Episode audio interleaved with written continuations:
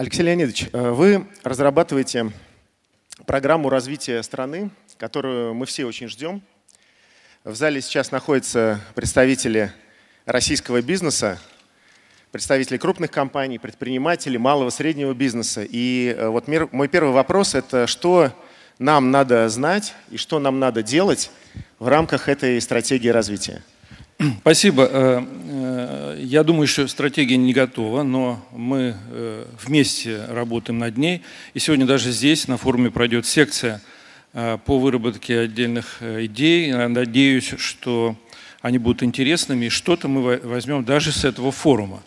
Потому что потребность такой стратегии давно назрела. Я считаю, что мы опаздываем на несколько лет, э, потому что та модель э, российской экономики, которая работала до кризиса 2008-2009 года, она сейчас уже не работает, ну, в силу, как мы знаем, и э, того, что цены на нефть уже не решают судьбу и, и не являются условием высокого экономического роста в стране.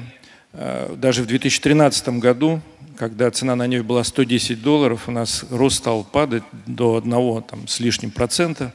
Ну а сейчас мы увидели, что и низкая цена на нефть, а самое главное, структурные проблемы, накопившиеся в экономике, не дают ей э, расти.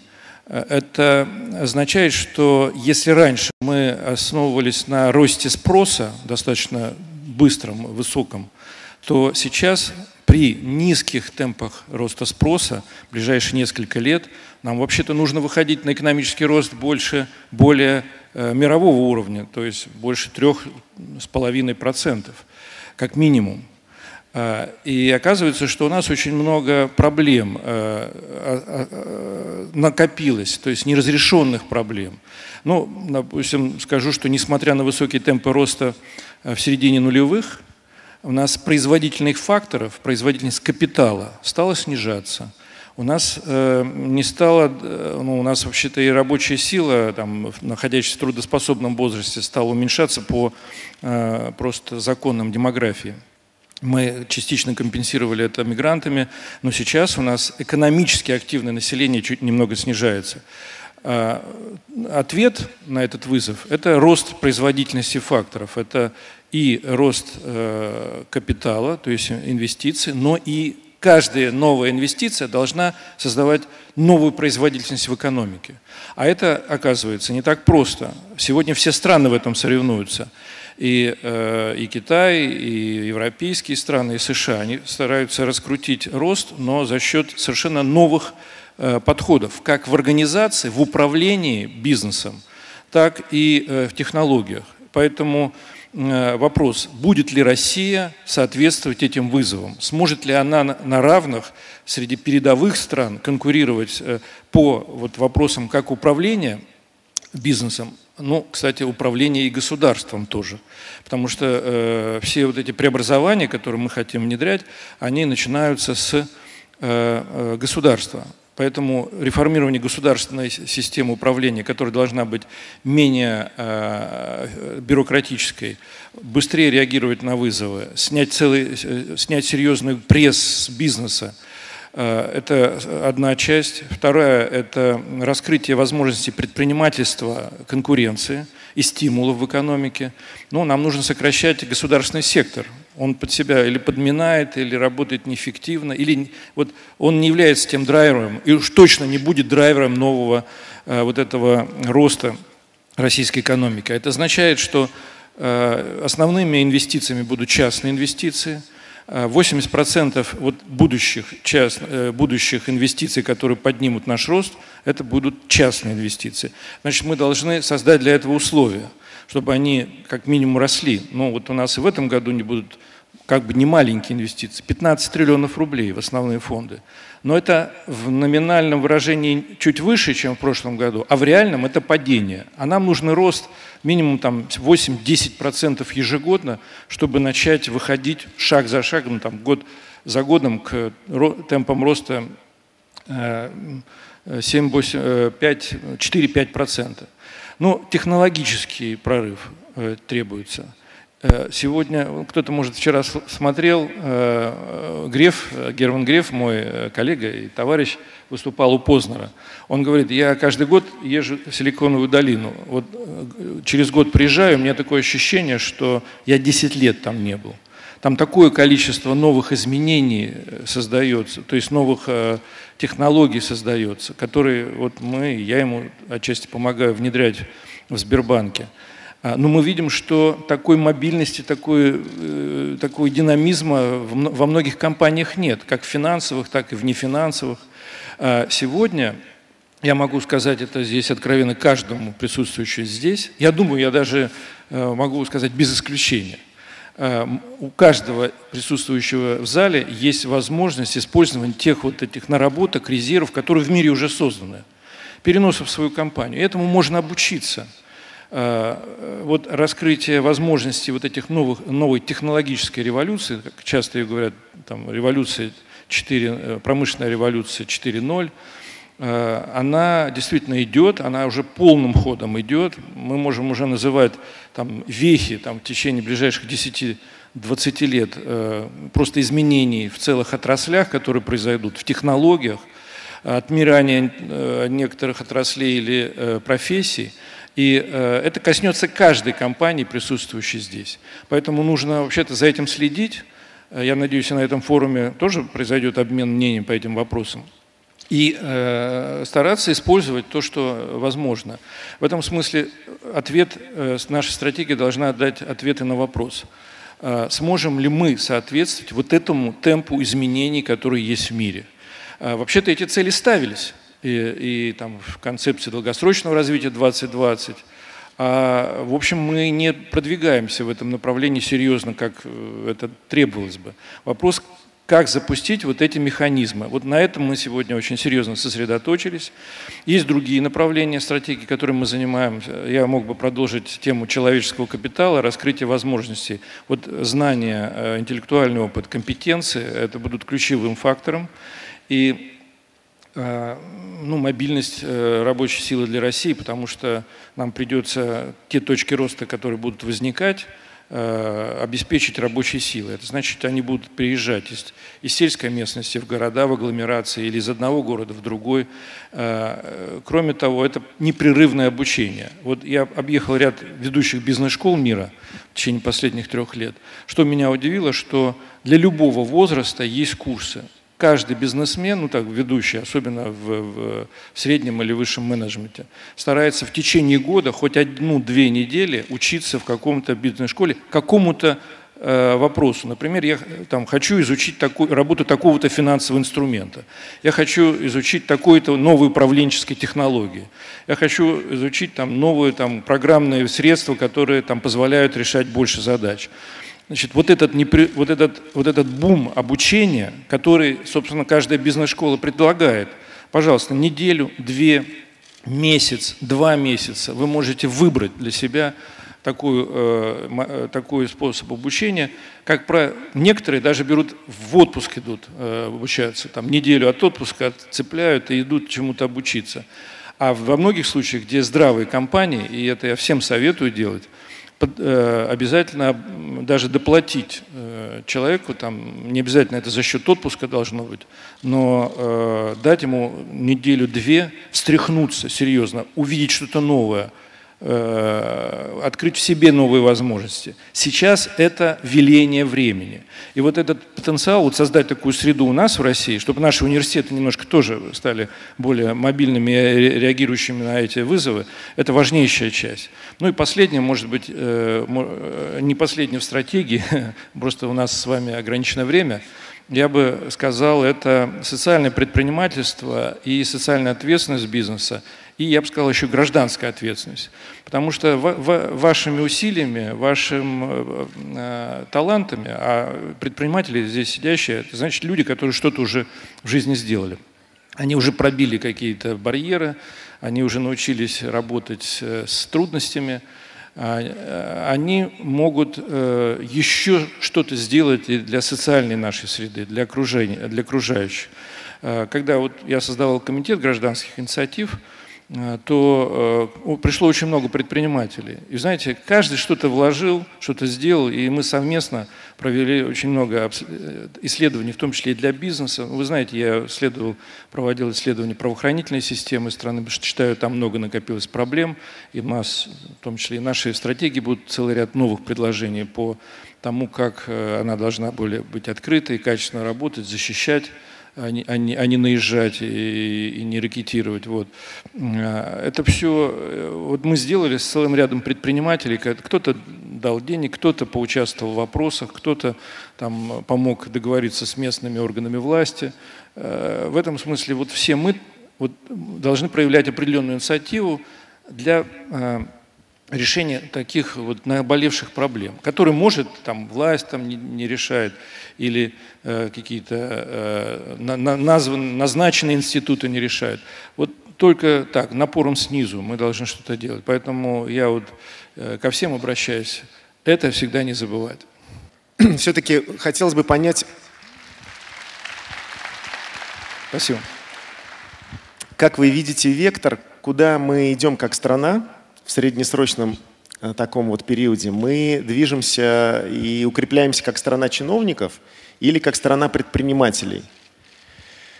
Например, ну вот представим такого молодого, активного, образованного человека. Э, можете ему дать какие-то три причины, почему ему надо не уезжать из страны или почему ему надо вернуться в нее? Э, э, ну, э, вообще эта история России, она великая история, и она, и Россия преодолеет те и политические, и исторические, может быть, структурные сложности, которые сложились на его пути. Я хочу напомнить, что вообще Россия прошла самый серьезный э, исторический такой э, разворот от плановой экономики к рыночной. И произошло это только всего лишь 25 лет назад. А признали нашу российскую экономику рыночной западные страны в 2003-2004 году. ОСР, США, Евросоюз, они приняли у себя акты, которые говорили о том, что Россия стала рыночной экономикой. Это означает, что в отношениях с Россией можно пользоваться обычными стимулами, то есть э, обычным э, так, мотивацией, как, коммер... как работа с коммерческими структурами, с рыночными структурами. Было снят целый ряд ограничений, финансовые рынки открылись. Э, это всего произошло, коллеги, в 2003-2004 году. Россия получила инвестиционный рейтинг, до этого у России не было инвестиционного рейтинга. И вот нашей рыночной экономике лет 14, лет 13 там, от силы но мы к ней предъявляем, э, предъявляем требования как развитой экономики, сравниваем с ведущими экономиками мира, способна ли наша экономика давать э, вот э, то, что там, должны другие ведущие экономики конкурировать. Я думаю, что вот даже то, что мы там, не всегда удачно делали в нулевые годы, то, что сейчас переживаем сложности, это как раз основа для дальнейшего шага, для осмысления и дальнейших преобразований. Они произойдут. Это рационально. Э, рациональное поведение, оно будет э, в конце концов побеждать и у нас всегда. Поэтому э, сейчас, после кризиса, я думаю, будут в некоторых секторах новые возможности, это однозначно. А если, в общем, будет реализована та стратегия, которая будет подготовлена, то, я думаю, у нас будут хорошие, вообще хорошие возможности для Э, экономического роста. Я хочу напомнить, в начале нулевых, я помню просто это, когда у нас пошел экономический рост, из многих стран возвращались наши, наш бизнес для того, чтобы делать бизнес в России. Но вообще-то там начинался, начиналась рецессия в начале нулевых. Э, или там был слабый рост, э, многие приехали сюда делать бизнес. Э, кстати, когда бизнес куда-то уезжает делать еще другой бизнес, или там, где можно сегодня заработать, это, кстати, опять же, рациональное поведение. Здесь не нужно вот держать и говорить только здесь, во что бы то ни стало. Нужно делать там бизнес и там зарабатывать или продвигать свои таланты, где это сегодня даст максимальный эффект. Поэтому я здесь со стороны, э, может быть, России говорю, что в России можно будет по-прежнему э, продвигать, свои таланты, делать бизнес. Да, мы сейчас в рецессии. Ну, кстати, вот эта там, рецессия завершается, там уже вот начало роста происходит, это будет медленный рост, и может даже скорее он пока будет, там, когда этот рост будет меньше 1% или ну, где-то на пределе 1%, это скорее стагнация для России. А, пусть это, повторяю, символически положительный рост, но а, а, наша экономика вот в этот, в этот период показала новую гибкость, вообще которой раньше, может быть, даже не было.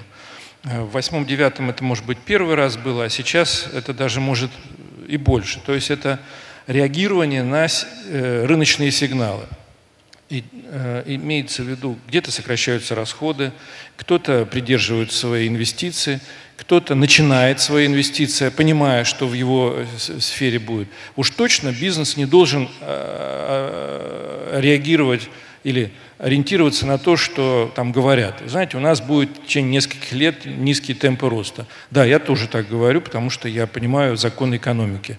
Но это не касается каждого конкретного. Да, может финансовый сектор будет более сдержанно выдавать кредиты, но каждый должен понимать, пусть я тогда реструктурирую свои какие-то другие обязательства, организацию совершенствую, какие-то активы перепакую, Э, то есть каждый должен для себя на этом периоде сделать новые шаги, подготовиться к тому росту, который, безусловно, всегда начнется. Он всегда начнется. И в России э, он все равно вернется и к 3, и к 4 процентам роста. Сейчас не в течение трех лет, но в течение, может быть, пяти лет. В этом смысле здесь есть что делать. Э, с точки зрения э, вот сейчас геополитической ситуации, конечно, она неблагоприятна, может быть. У нас финансовые рынки несколько оторваны, это тоже, то есть отрезаны, ну или ограничены. Это, конечно, нас сдерживает. Э, у нас некоторый обмен технологиями, может быть, сейчас замедляется. Это да. Девальвация затрудняет покупать новые технологии оборудования. В этом смысле э, тоже есть сложности. Но, повторяю, бизнес и предпринимательство тема интересна, что каждый должен в своей ситуации найти новые решения – и уж точно не ориентироваться на эти общие средние, э, среднесрочные показатели. Вот почему, мне кажется, э, здесь есть чем заниматься. Но для меня это, для меня я всегда здесь буду э, работать, потому что там это моя родина. Но э, я не бизнесмен, э, я больше люблю заниматься интеллектуальной работой, поэтому я занимаюсь образовательными проектами, у меня их несколько, и научными проектами, тоже их несколько. А, я поддерживаю научные центры, интеллектуальные центры, проекты, связанные с обследованием отдельных сфер российской жизни. Я уверен, это все будет востребовано, а, это даст результат, и мне это интересно. Вот то, что вы упомянули про окончание рецессии, это, конечно, такая очень обнадеживающая информация. Э, я думаю, для каждого сидящего здесь в зале, что все не так плохо, что 1% роста все-таки есть. Это как минимум значит все-таки, ну, что тренд, э, он намечается положительно. В этом году будет статистически 0,6 примерно процента падения, а вот в следующем году мы будем примерно 0,5-0,8 процент роста. Я повторяю, это чисто тоже статистически, это не так много, как хотелось бы, но мы уже выходим из этого пике. И в этой связи вот вы упомянули про новые возможности, которые открываются на рынках, и про то, что вы не занимаетесь бизнесом, но я вот не удержусь от того, чтобы задать вопрос, а если бы вы им занимались, если бы вы, вот предположить гипотетически, все-таки решили стать предпринимателем, то в какие отрасли или в какие секторы вы бы смотрели очень внимательно – где наиболее интересные возможности в России, по вашему мнению, открываются сейчас? Можно сказать, что я не занимаюсь бизнесом э, условно, потому что я зам председателя наблюдательного совета Сбербанка и тоже на стратегическом комитете Сбербанка. Вот все те новшества, которые мы в сфере корпоративного управления, управля... Э, современных методов управления, я тоже их утверждаю. Но это, скажем, не так, не моя основная э, обязанность. Я также председатель наблюдательного совета Московской биржи. И там тоже очень много работы. Вы знаете, она одна из из самых технологичных сейчас, и мы ее поднимаем до уровня ведущих мировых бирж. Это, это серьезный бизнес, поэтому мне, конечно, приходится оценивать и бизнес, и отчитываться перед акционерами. Но это, повторяю, это скорее работа защиты прав акционеров, и я здесь в данном случае представляю э, других акционеров. Э, меня просто наняли, можно сказать. Э, я наемный работник. Но э, э, вот э, те сферы, которые сегодня представляют интерес, это, конечно, инновации в разных сферах. И вот приведу опять же пример там, Сбербанка, может быть, мы создаем систему постоянно непрерывного изменения отдельных бизнес-процессов. Когда любой работник банка может прийти со своим проектом и сказать, что я могу улучшить вот, эту, вот это звено, вот эту операцию. Здесь вот она может быть более эффективна. И мы запускаем этот, обследуем, запускаем этот проект. Таких проектов э, э, сейчас сотни вот запустили в Сбербанке по предложениям разных работников банка. Они улучшают и в целом дают экономию миллиарды уже рублей э, в год. То есть это такой непрерывно происходящий процесс поиска все время нового. Повторяю, вот я сошлюсь на своего товарища Грефа, э, он говорит, что такие изменения должны быть непрерывны, и мы все равно опаздываем. А, поэтому это как и внедрение нового того, что мы увидели в других местах, так и просто совершенствование. Это все, от, начиная от финансовых операций до просто управления э, автомобильным парком вашего банка. Ну, машин много, можно рационально это все делать, поскольку ну, мы сегодня знаем, какие новые э, формы или схемы э, движения автомобилей, Uber там и другие существуют. Значит, мы можем и здесь выжить значительную экономию. Поэтому совершенствование во всех сферах. А кто это делает в результате? У нас мы, нам пришлось существенно нарастить э, корпус, э, там, контингент программистов. Все, программисты это все кладут на там, то есть э, они дают новые программы, это все внедряется, и поэтому это все работает. Вот программисты стали, как ни странно, наш ключевой ресурс. Э, в любой сфере есть возможность сегодня э, проводить совершенствование. Я там, тоже там, помогаю там, ряд стартапов поднимать. Вот. Но в сфере скорее биотеха и, и, и нанотехнологий. Вот. Там тоже как-то участвую своими своими возможными усилиями. Вот. Э, мне вот это кажется сегодня самым перспективным. Ну, на мой взгляд, да, у предпринимателей есть множество возможностей для роста, как для тех, кто работает в крупных корпорациях, так и для тех, кто ведет свой бизнес. В этом смысле я бы хотел дать рекомендацию тем, кто работает в компаниях и на позициях наемных менеджеров. Вот я работал и в корпоративном бизнесе, сейчас ушел собственный. У меня рекомендация одна просто и к тому бизнесу, в котором вы находитесь, относитесь как к своему. Это обеспечит ваш э, быстрый карьерный рост в тех организациях, в которых вы приходите вот с таким количеством, в том числе рациональных предложений по проектам, как в Сбербанке. Но э, ключевой, э, наверное, все-таки такой момент для роста бизнеса – это, так сказать, питательная среда, которая есть вокруг него. И здесь по этой среде есть много вопросов у людей, которые сидят в зале и вообще в целом у класса предпринимателей. Э, наверное, среда могла бы быть более благоприятной, но у нас есть два извечных русских вопроса кто виноват и что делать. Не будем обсуждать, кто виноват, но что, что с этим делать? Можете ли вы прокомментировать вот такой результаты опроса большинство считает, что человеческий фактор и недостаток квалифицированных сотрудников – это основной фактор, который мешает бизнесу развиваться.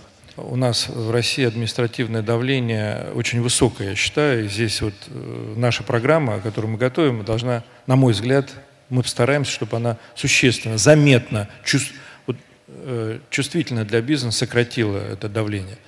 Э, но, тем не менее, человеческий фактор, о котором я сказал, как человеческий капитал, его возможности, абсолютно. Вот все, что я говорил сейчас про те возможности, которые э, каждый бизнесмен или каждое предприятие может мобилизовать, это прежде всего через, человеческих, через человеческий фактор, компетенции и самое главное, вот еще новое слово, креативность. Э, креативность должна теперь присутствовать в менеджменте любой компании. Вот Э, это и в сфере управления э, корпоративного, и новых, э, поиска новых идей для развития бизнеса, и совершенствования. И вот таких людей креативных мы, оказывается, плохо готовим. У нас вообще университеты не настроены на вот такую свободного, надстырного молодого человека, который критически мыслит, со многим не соглашается, ищет и что-то приходит, и вот просто сам, ну, когда создает, лепит новую какую-то идею или там схему для управления. Вот, вот э, создать эту среду для того, чтобы и в наших университетах, и в наших компаниях, или в каких-то, может быть, отдельные курсы это получалось, это было бы важно. Ну вот я просто еще скажу, я декан факультета, который называется очень необычно – факультет свободных искусств и наук. Такой есть факультет в Петербургском университете. А, ну, кто может быть ближе знаком или западное образование имеет, это обычный бакалавриат liberal arts. А в чем его задача? Там нет больших курсов, там нет таких потоков. Там группа по 12 человек непрерывного интерактивного общения преподавателей со студентами, чтобы, вы, чтобы каждого заставить мыслить и давать предложения. А, относиться критически, там важный аспект дебаты, а, открытость к любым идеям, и э, большая, там, каждому занятию надо готовиться полтора-два часа минимум. Э, вот там, где вы потом начинаете участвовать, в котором, вот, где вы участвуете уже с, с, на занятиях. То есть большая часть акцента на самостоятельную работу. Э, и, повторяю, воспитание критического мышления. Вот это нам нужно везде. И поэтому, э, допустим, выпускники моего факультета, это, все считают, что это, что это э, гуманитарное образование. Там, сме, там важный аспект – смесь гуманитарного образования, и технического, и естественного. То есть у нас выходят специалисты и того, и того профиля с экономического факультета. Вот в этом году у нас есть и критики кино, а есть э, специалисты по моделированию финансовых рынков одновременно. И они уехали э, там, учиться в магистратуры там, разных ведущих мировых университетов. А кто-то вот здесь в Колтех поступил, кстати. Э, э, потому что оказывается, что вот эта креативность, вот эта мотивация высокая, там выбор предметов, потом выбор своей специализации через два года после первого, после начала учебы. То есть ты приходишь, ты считаешь, что ты будешь там литератором или экономистом, а потом вдруг выясняется, что ты отлично можешь осуществлять э, там, э, там, эконометрические модели в области там, э, совершенно технических вообще вещей. У нас есть такой предмет «Сложные структуры в природе и в обществе». Это моделирование любого процесса. То есть ты берешь любую задачу и начинаешь ее раскладывать математически. Вот. Это мы считаем сегодня свойства каждого. Вот такие, то есть должно быть э, или компетенции очень у многих.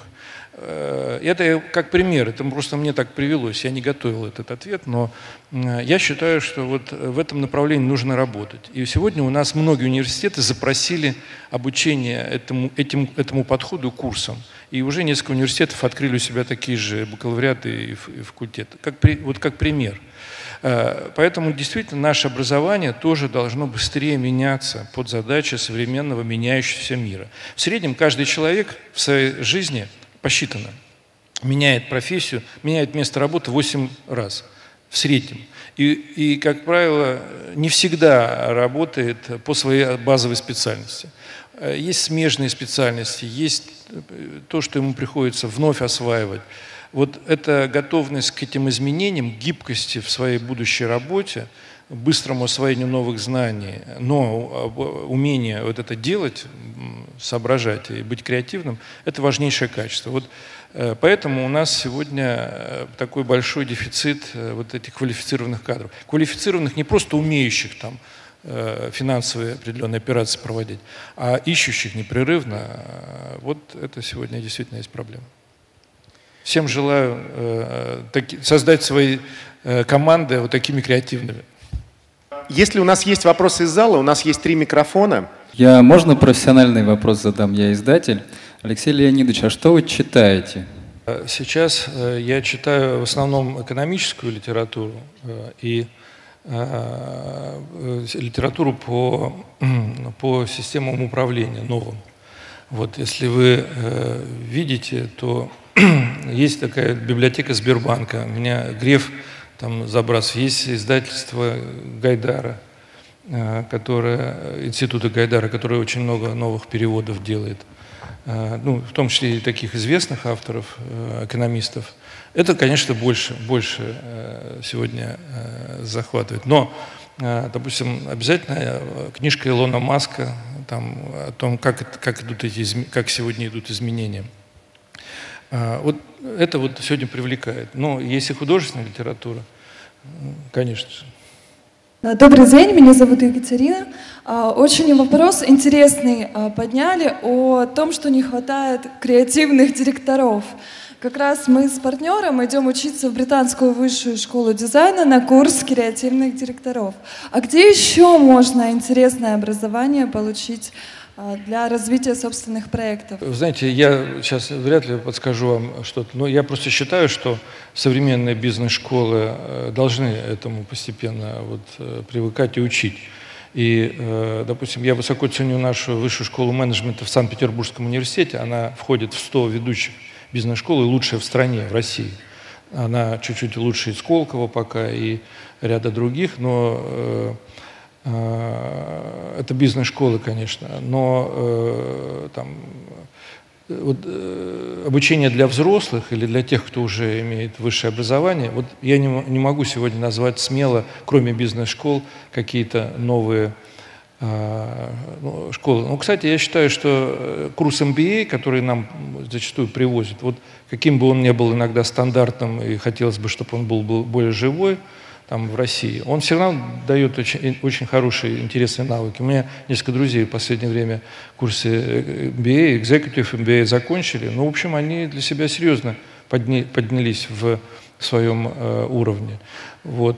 Там, все равно, там есть действительно дискуссия, там есть э, создание своего какого обоснования проекта. Это очень хорошая школа. Нужно вот пройти курс и закончить его подготовкой своего нового проекта. Может, даже не из той сферы, в которой вы сейчас работаете. Вот этот опыт просто сам по себе он важен. А дальше вы сами начнете искать, что вы, вы бы э, там, еще чему-то доучились, где-то и, э, и э, тем самым усовершенствовали себя. Школа дизайна сегодня важнейшее направление. Она важна для любой сферы сегодня бизнеса. Наш iPhone, я вот, допустим, говоря о своей модели образования Liberal Arts, хочу сказать, что в компаниях Apple и Microsoft специалисты не с математическим и инженерным образованием, а с теми, кто Э, понимает э, современный дизайн, ну, может перевести с научного на человеческий язык, э, язык технологий, научить человека работать. Вот, App, вот телефон Apple на 60 примерно или больше процентов это, это предмет, это, это как бы предмет, результат работы дизайнеров которые скомплектовали, упаковали, плюс научили работать в диалоге с человеком максимально просто. Вот э, как пример. Поэтому э, это направление тоже сегодня очень, очень ценно. Вы э, хорошо э, знаете рынок 90-х. В чем, на ваш взгляд, принципиальная разница между качеством человеческого капитала в начале 90-х в середине 90-х и сейчас. Я имею в виду первый лиц компании. Вы знаете, 90-е э, годы для всех нас э, был, э, были годы надежд, несмотря на все сложности и то, что многие из, из там, будь то работающих на предприятиях или в, в, в университетах, очень по-разному у них сложилась судьба. Кто-то стал богатым, кто-то бедным, кто-то что-то потерял – вот. Но, э, знаете, тогда было очень э, важно, что мы все жили ожиданиями того, что мы точно сможем создать страну, э, одну из самых передовых. Вот мы шли от там, плановой экономики, социализма к капитализму. Вот это был мощнейший заряд. Должен сказать, тогда я работал с Собчаком в Петербурге, я был первым вице-мэром Петербурга. Это был один из самых таких вот увлеченных людей, который, невзирая на все сложности, старался сделать, вот, будь то и страну, и город более демократичным. Столько изменений мы тогда сумели провести. Э, до нас такого, такого количества изменений, конечно, не было. Вот. И я вам хочу сказать, я когда стал э, вице-мэром Петербурга, я поним... в 92 году, я понимал, что вот по рыночным меркам цены на бензин для городского транспорта, цены на коммунальные услуги, цены, там, зарплаты в, школах, в, э, в э, здравоохранении будут двигаться уже по другим законам, чем это было раньше. Ну и, естественно, потому что есть рынок и есть конкуренция. Там, Россия, там Петербург тогда был одним из первых по, э, по по э, проведению приватизации. Кстати, это потом в целом, я считаю, спасло город. э, у нас не было такого, может быть, глубокого кризиса, как в других местах. Ну, быстрее стали перестраиваться. Ну, первым замом мэра тогда был еще и Путин Владимир Владимирович, поэтому я тогда с ним тоже работал. И э, мы все, в общем, заботились о том, чтобы вот перевести город на рыночные рельсы. Между нас, нами не было разницы. Я там не, никто из нас не думал, что кто-то будет министром финансов или премьером или президентом. Мы просто пахали по-настоящему. Тогда вот мы были увлечены тем, чтобы привести город в состояние способного работать в совершенно современной там, рыночной системе. Вот. Потом, э, если говорить о конце 90-х, то э, я когда пришел в правитель, э, пришел там, в администрацию президента, в Министерство финансов, э, кто помнит ситуацию, не зачу... Э, э, у нас неплатежи в экономике там, достигли каких-то глобальных размеров, у нас никто ни с кем не, не рассчитывался, у нас если кто помнит, в конце 90-х э, «Газпрому» начислялись налоги, а он э, там, платил только две трети от начисляемого, большая часть, потом часть накапливалась как долг, и никто за это не, не, не, не э, наказывал. Ну, как бы считалось, что у всех там денег как-то нет, не могут, могут рассчитаться. Вот мы это расчистили за три года, когда я пришел в администрацию, а потом в Министерство финансов. Мы стали выплачивать все зарплаты. Я помню даже дату, когда все пенсии в стране стали выплачиваться своевременно. 1 э, января 1998 года.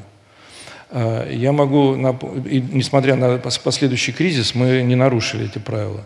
А все долги выплатили к 1 там, июля 1998 года. Вообще-то мы старались э, привести ситуацию в Э, какую-то абсолютно цивилизованное состояние. А потом нулевые, мне кажется, мы все, и Путин, и я, и другие, были увлечены э, созданием современной рыночной экономики, что для этого, и для этого кое-что сделали.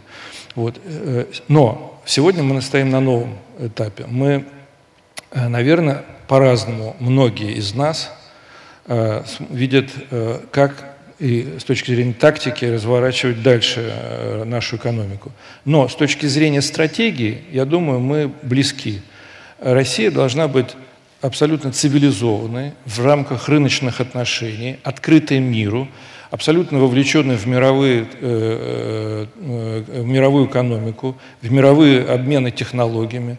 Вот, допустим, один из параметров, один из параметров, который, я думаю, через лет 10 э, нам удастся, может, 12 достичь, это то, что не сырьевой экспорт из России превысит сырьевой экспорт. Я считаю, это необходимо. Только тогда мы будем говорить э, ухода с э, сырьевой иглы и нефтяной иглы, и э, создание большей стабильности в курсовой политике, в, э, в условиях для бизнеса, в Э, и нашем э, восприятии, восприятии нас в мире. Мы должны создать свои те продукты, которые будут такими же конкурентоспособными, как ведущие, которые мы сейчас покупаем на Западе. Вот, вот этот разворот в течение ближайших там, от 10 до 15-20 лет нам нужно провести. Вот я э, могу вам точно сказать, что все этого желают. И сегодня мы обсуждаем, а какие шаги в этом направлении нужно сделать мы в чем-то различаемся, в понимании, какие шаги в этом нужно сделать. Но, ну, в общем, мне кажется, что мы стоим просто перед очередными задачами, которые, я уверен, которые, я уверен, мы, э, с которыми, я уверен, мы справимся. То вы сейчас ведете большую работу по созданию стратегии экономической на ближайшие несколько лет – и вот из последних информационных фонов это Минфин анонсировал увеличение секретных расходов бюджета на 600, по-моему, 80 миллиардов рублей на следующий год. И вот при том дефиците бюджета, который уже прогнозируется, в качестве одной из мер э, признается там повышение нагрузки на бизнес, как повышение НДС, повышение НДФЛ – и вот не считаете ли вы, что с точки зрения именно экономической стратегии это приведет к сокращению внутреннего спроса и к дальнейшим негативным последствиям, разгонению инфляции, э, повышению дальнейших социальных выплат, которые тоже привязаны к инфляции. Слышат ли вас в этом направлении? Какие вы видите направления экономической стратегии? Как решить эту фискальную проблему? Ну, первое, налоги не будут повышены. Ну, базовые эти налоги, о которых идет речь, там НДС, там налог на прибыль. Первое, не будут повышены. Это раз. Будет несколько повышено, но это принятое решение уже. Они не будут повышены до 2019 года точно на период трехлетнего бюджета. Коллеги, я, я не в правительстве работаю, я не могу больше сказать.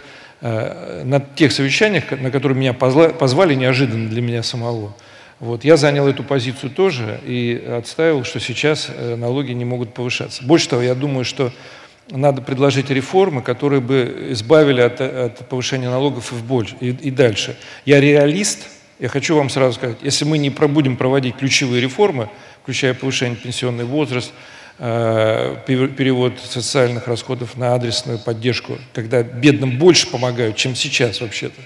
Но э, вот э, масштаб разных выплат у нас сейчас очень высокий, не все они достигают цели.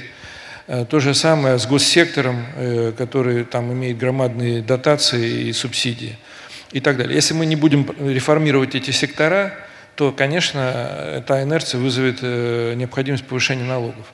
Вот моя задача дать те предложения, которые это позволят избежать. Но Э, вот НДПИ там на нефтяной сектор с уменьшением э, экспортной пошлины на нефть будет повышаться, но это замена одного налога, то есть одной нагрузки на другую э, в нефтяном, прежде всего, секторе. В других секторах, вот я слышу, там какие-то сейчас обсуждаются последние дни очередные инициативы, я первое, ну вот я о них не слышал раньше, там, э, там, на, там за, за налог на тунеядцев, или, э, вот. Меня, меня, честно пугает это, это название больше, чем сам налог. Вот. Э, и, э, ну, я помню, что у нас был в советское время налог на бездетность. Вот.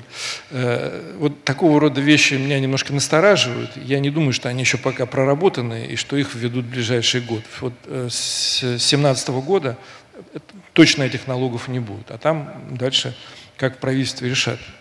Я не в правительстве. Поэтому в этой части Э, пока можно э, вот, быть более спокойным. Э, налоги не повысят. В части секретных статей, я сам с удивлением увидел это, но я думаю, это не потому, что там какие-то расходы добавят на какие-то такие секретные цели, это просто какие-то действующие уже статьи просто прикрывают. В целом-то расходы сокращаются, и, кстати, частично на оборону, ну, в силу просто того, что будет сокращаться доходы, доходы сократились и будет уменьшаться дефицит бюджета. А, поэтому э, здесь, э, я думаю, э, это просто прикрывают, делают секретными часть статей, которые раньше были открытыми. Но я, кстати, против этого. Я думаю, что мы сейчас не живем в такой ситуации, когда нужно вдруг почему-то увеличивать существенно секретные статьи бюджета. То, что и было открыто, то и должно быть. А то, что было Э, то, что не нужно, то и давно э, там, э, быть, то, что не должно быть открытым, должно, давно уже было закрыто. Вот, поэтому я не совсем понимаю такое расширение секретных статей. А, ну, сокращение дефицита бюджета сокращает государственный спрос. Но я надеюсь, что у нас как раз с учетом выхода из кризиса или вот переход к росту, в целом спрос в экономике будет расти наоборот быстрее. Просто прежде всего за счет частного спроса и вот частных инвестиций и э, расширения э, там, рынков э, просто в силу экономического роста. Это, циклические, это модель циклической экономики, поэтому мы будем, э, скорее всего, видеть расширение спроса постепенное в ближайшие несколько лет. У меня такой вопрос к вам, скорее как финансисту, экономисту, нежели как человеку, который занимается наукой и образованием. А, одним из, э, так скажем, э, драйверов развития э, среднего и малого бизнеса является, собственно, доступ к недорогим деньгам. А, сейчас, собственно, у нас возникает такая проблема, что, ну, в частности, мы вот строим семейные парки развлечений «Замания», мы сталкиваемся с тем, что кредиты достаточно дорогие. Соответственно, какие финансовые инструменты вы считаете возможно сейчас использовать для развития, и какие, соответственно, финансовые инструменты, или как вы будете влиять а, в своей стратегии, которую разрабатываете, на снижение, соответственно, эм, э, ставки рефинансирования, если это возможно, ну и, соответственно, в принципе, доступ к дешевым, к дешевым деньгам, чтобы у нас э, был более простой.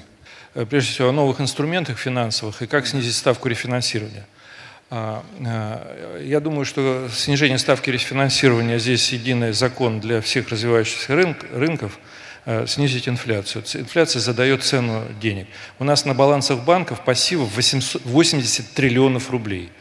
80 триллионов рублей – это то, что в виде э, депозитов населения, э, остатков предприятий, заимствованных средств на внутреннем или внешнем рынке, собственных средств предприятий, банков, капитал банков. Значит, 80 триллионов на баланс. Все они вложены в экономику. Они вложены или в государственные бумаги, или э, в кредиты э, нефинансовому частному сектору, э, переданы э, или отданы в займы финансовому сектору, или вложены в международные резервы, в валюту.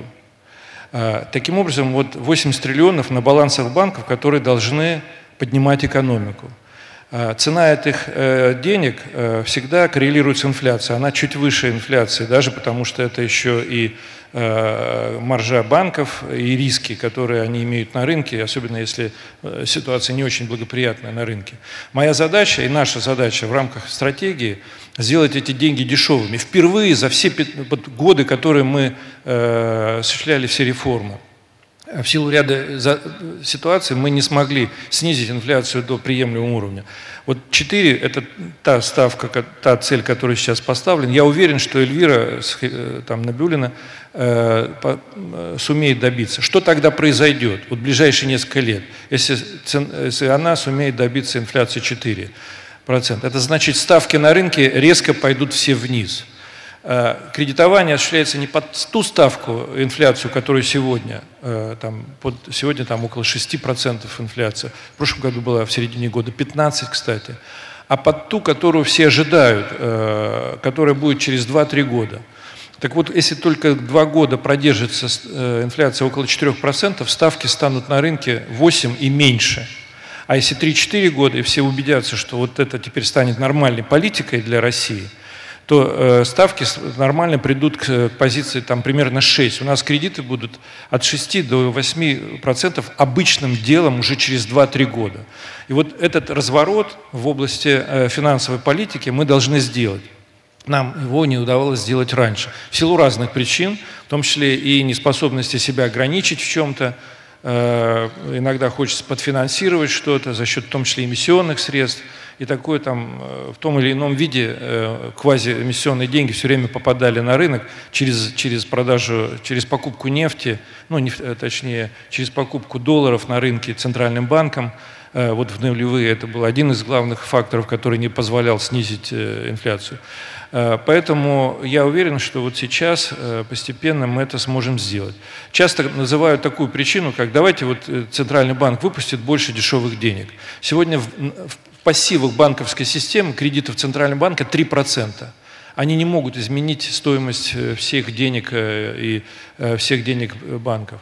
То же самое, как в период кризиса, в пик кризиса, когда мы очень много эмиссий, давали эмиссии на поддержку рынка, когда в 2008-2009 году это было 2 триллиона, а в этот раз было 8 триллионов. Мало кто знает, что Центральный банк дал на рынок 8 триллионов, поддерживая в 2014-2015 Э, э, спрос и там, э, помогая финансовой системе. Сейчас он убрал частично эти деньги с рынка.